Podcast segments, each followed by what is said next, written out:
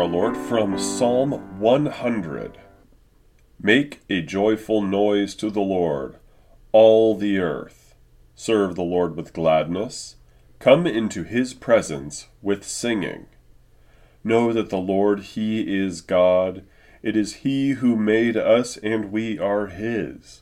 We are his people and the sheep of his pasture. Enter his gates with thanksgiving, and his courts with praise. Give thanks to him, bless his name. For the Lord is good, his steadfast love endures forever, and his faithfulness to all generations. Glory be to the Father, and to the Son, and to the Holy Spirit, as it was in the beginning, is now, and ever shall be, world without end. Amen.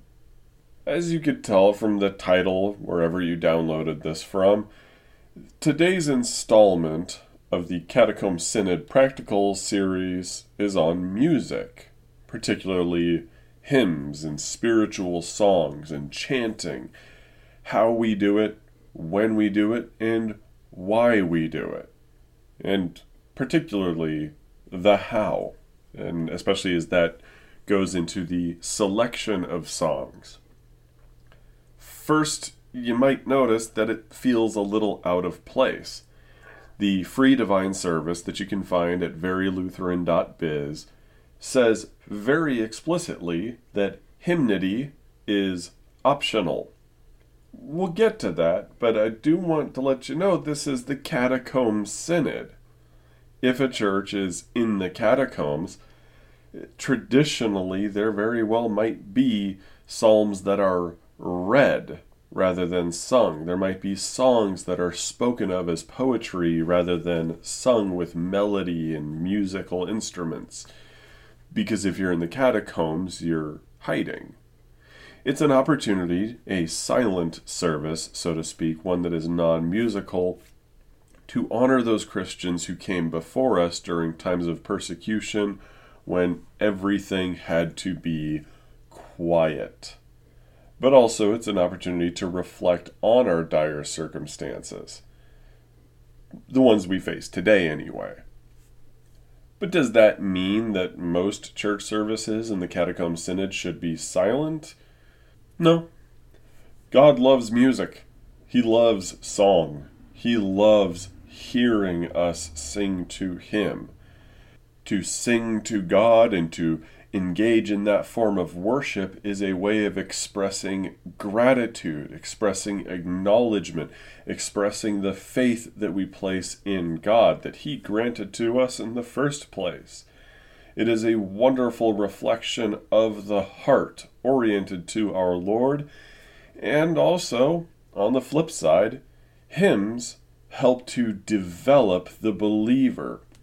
As we memorize song lyrics, we tend to learn the lessons there. At least that is the hope. I know that there are Christians everywhere who understand what the words say and they know how to sing them, but they haven't really internalized the message of some of the best hymns out there. I've never yet heard a fellow Lutheran tell me, you know, I was thinking about a mighty fortress is our God, and, you know, I've really started coming to think about God being my mighty fortress and appreciating him for that. I've never heard that because it seems, for a lot of Lutherans anyway, a mighty fortress is just kind of our battle cry, our national anthem, as it were. Denominational anthem, I guess. But I digress. Enough of that example. The intention behind hymns is twofold. It helps us to worship God to express that gratitude and faith to Him. And also, a hymn comes right back at the singer and helps develop them as a believer. So they're wonderful things. Music is an immensely important part of the Christian life.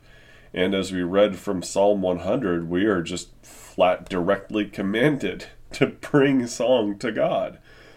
And of course, in the New Testament, there are also apostolic dicta towards us believer telling us greet one another and sing together. Let's praise the Lord together. Let's sing, sing, sing, sing.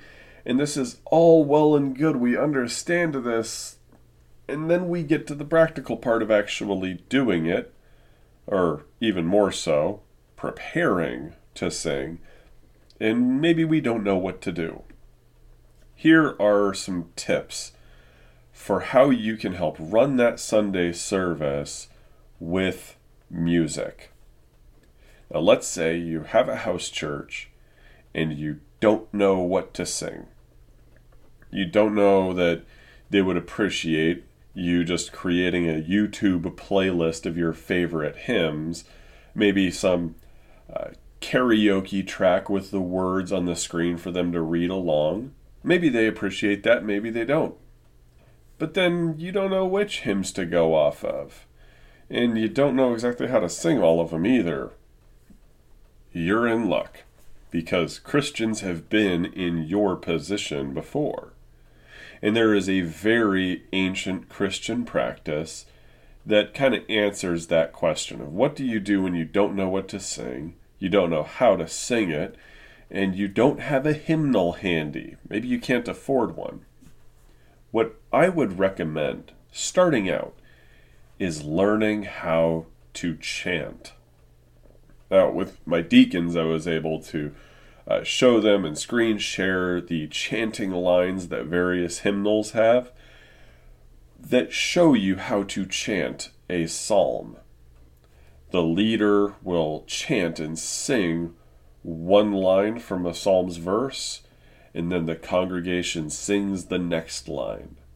And typically, the line that you sing is broken up into two different parts a flat note that is just held, and then a small series of notes that is uh, brought to bear for the other half of the singing. At least in simplified Lutheran chanting, it's that way. So, forgive my voice I know that I sound terrible right now. I have a cold. I've been coughing all day. But here's an example from Psalm 1. I, as the leader of the service, might start in the first verse saying, Blessed is the man who walks not in the counsel of the wicked. And then, immediately after, the congregation would sing, nor sins in the way of sinners, nor sits in the seat of scoffers. And then we'd repeat that melody. So for verse 2, but his delight is in the law of the Lord, and on his law he meditates day and night. However, the melodies go. Again, my apologies. Under the weather. The fun thing about chanting too is there's a million ways to do it. I prefer the simple beginner's version of chanting with simple melodies and the easy to memorize uh, chanting lines. You can see where you're supposed to stuff a bunch of words in, and then here's the simple series of notes you play after that. It's just the best. And there's also some fun ways that you can do it to where, say, the pastor starts or the deacon starts the chant and then the congregation sings back to him. Or you could have chanting to where all the men in the congregation sing the first line, all the women sing the second line. You could do right side of the church and then left side of the church, uh, according to where the altar is. There's tons of ways you can do it that help get the congregation involved. I love that simple, easily accessible chanting. But maybe it's not for everybody. Maybe for you, you have a house church full of dyed in the wool cradle Lutherans that love singing from the sheet music. And they love them some Bach chorales. Okay, nothing wrong with that. But I would like to give you an option that is easier than buying a hymnal and scanning and printing every single page. And you know how when you scan it, it doesn't always match up the way that you'd like. If you like traditional hymns, and don't get me wrong, I like them too, openhymnal.org it is a big, free, duty free library of hymns to use, where for each song you can access the sheet music for free, the MP3 file, which is just a easy to hear piano cover of it, karaoke, so you can sing along. You've got all this stuff there, and in addition to that, OpenHymnal.org also includes uh, easy to find scripture references. So if you're looking at, say, the readings in the lectionary for any given Sunday, and you go, hmm, what are some appropriate hymns to sing according to the passages in scripture that we're reading today? Here's a shortcut. You just click on that passage right then and there, and boom, it'll show you some appropriate hymns toward that topic. Or maybe you're looking at a topical index because you read the sermon that I write, you look over the PDF, and you're like, well, okay, what's the director, this pastor, really getting at in his message? What's the theme here? Maybe I can find hymns that are appropriate to that theme. Well, when that sermon and the PDF come out on Friday, it'll be easy for you to select things that are appropriate to it using the Open Hymnal website. I cannot praise it enough. Now, is it necessarily coming from a Lutheran background, all of these hymns? No. So, caveat emptor, you should look through the lyrics of each hymn that you select to make sure that theologically it is a good fit. It's not teaching anything false. And since Open Hymnal is kind of this big project to collect all of this in one place for our ease of access, you know, just make sure to have a discerning eye at what you're reading. Another good site to go to is hymnary.org, H Y M N A R Y dot org. They've got a bit of more of a wider selection in terms of genre.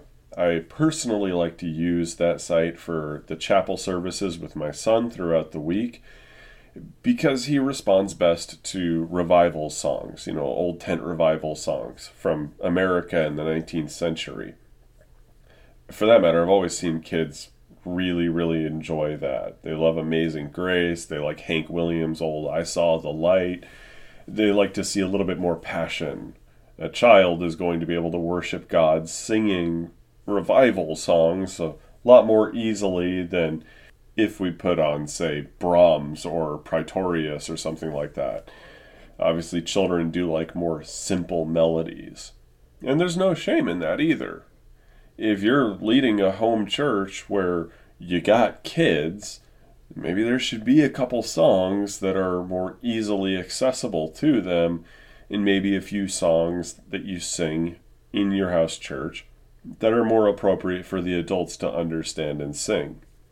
Remember, you, as a lay leader or a deacon in the catacomb synod, every single decision you should be making as that leader in this small congregation is for your congregation's spiritual benefit.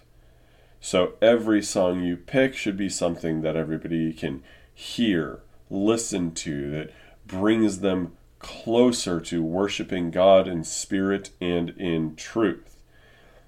If they get that from an old school hymn, if they get that from chanting, if they get that from revival songs, whatever they get it from, good, so long as it is not teaching false doctrine.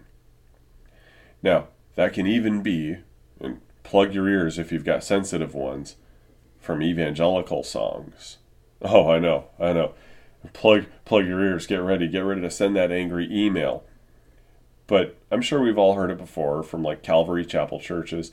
You came from heaven to earth to show the way from the earth to the cross, my debt to pay from the earth to the cross, from the cross to the sky. Lord, I lift your name on high typically everybody loves to snub their nose at those songs and go, oh yeah, listen to that tripe, listen to that spiritual fast food. You know what? I got a great number for you 7 Eleven. All these songs are seven words sung 11 times. That's the wrong attitude to take. In fact, that is an attitude that is marked by sinful pride. That you feel so good and so holy because you sing complex songs that aren't accessible to those stupid plebs out there with their jellyfish pop songs. And I'm sure you'd reply, Oh, well, I just want us to take our faith seriously. And I want to use these hymns that have this learning curve to them to demonstrate that. After all, God is our audience to our singing. Oh, yes, and it's great for you to say that. You're in great company. Did you know that? With Seminex, with the AELC, with all those fun guys who decided that they were going to subvert the Lutheran Church and make it run far to the left. Every single one of those subversive men was a super high church, very ceremonial, chancel prancing dork. And I would hope that you don't want to be just like them because saying, look at how high liturgy we are, look at how really obsessed we are with Brahms and with Bach. they use that as camouflage. Great. And then everybody learned for about half a second that the measure of Christian faithfulness is not found in how high church their singing is. We learned that for about half a second and then we returned back to that formalism, didn't we? Yeah, I would say you, as a lay leader or a deacon, have the right to say what is good for this congregation, what helps them in their sanctification in terms of song and hymnody. If they are ready and if they are thirsting for something that is more meaty, classical Lutheran hymnody that teaches the faith in all of its propers as they sing it, great. That's what you should do. If they just came out of a traumatic church split over at the Baptist church and they find out about your catacomb synod house church and they say, you know what? I want that. I'm ready for that. Maybe they're not ready for such a super dramatic change. It's something to talk with them about. Now, speaking about talking, before y'all start singing, it might be a good idea to talk a little bit about what the hymns are going to be before the Sunday service so everybody feels ready to sing. You, as the lay leader or deacon, you should be comfortable singing these. It's good to go over them before Sunday morning or to pick something that everybody knows so that in case you don't have all that much time to practice, you can sing it reasonably well. It could be that in such a small setting like a house church, not everybody wants to sing very loudly or praise God with the loudest of voices. Maybe if they're an old grandma with throat problems, rather than sing, they just want to kind of move their mouth and praise God in their heart. Great. All of that is acceptable to our Lord. Now, about silence and what I call the quiet service. If you choose to have a Sunday divine service without music and just having moments of silence, uh, you don't think it's appropriate to chant in this situation, or you just want to make sure that everybody has that focused and thoughtful experience in the divine service. Okay, you can have that, but a word to the wise. If there's a lot of quiet, people's minds can start to wander. They're more easily distracted. To help with that, it might be a good idea to think about a visual setup to the service. For instance, I don't vest, but it can be a good idea to wear like a stole with the appropriate color for the church year give them something to look at. And of course, with the stole that would be around your neck, you could have a banner at the altar in the same color, something for their eyes to focus on, which will help their ears to hear the words that are spoken, unaccompanied by music, and also to appreciate the moments of silence within the service. Now, hopefully, if you do that regularly, if that's what your house church prefers, is quiet divine services it would be good to encourage them to sing and to make melody to the Lord else times, other times throughout the week. After all, we are commanded make a joyful noise. And if that's just you, just by yourself in your morning commute singing songs to God, okay. However, you guys like to do it, whatever is best for that congregation. And just as hymns and singing to God are not relegated solely to the divine service, another good thing to keep in mind is music is not relegated solely to hymns. You can sing the Gloria. You can sing the Kyrie. You can sing so many different parts of the liturgy that you are effectively drenching the divine service in music. And that is a powerful thing to do if you want people to associate that message with music that reaches their hearts. Unfortunately, I don't have all that right next to me to sing it right here. And again, guys, I am sick. I've been having to pause the recording to cough and sneeze and stuff. But you can do that as a way of helping God's word reach the heart through the ears in singing in music. Only please make sure that it is enjoyable for the congregation. Uh, maybe you could have meetups else time throughout the week to practice singing or chanting together and make it something that hopefully increases the bond you have between lay leader and parishioner and parishioner and other parishioner. Something that's good for fellowship. But that's all for music that I have today. Maybe we'll be revisiting this subject at some point uh, email me, very underscore Lutheran at tutanota.com if you have a favorite hymn that you'd like to discuss or uh, certain songs that maybe you're a little iffy on. Until then, we'll catch you all next week when we start talking about evangelism and growing this thing, which I can't wait to talk about. It's going to be great. Until then, our Lord bless you and keep you. Amen and amen.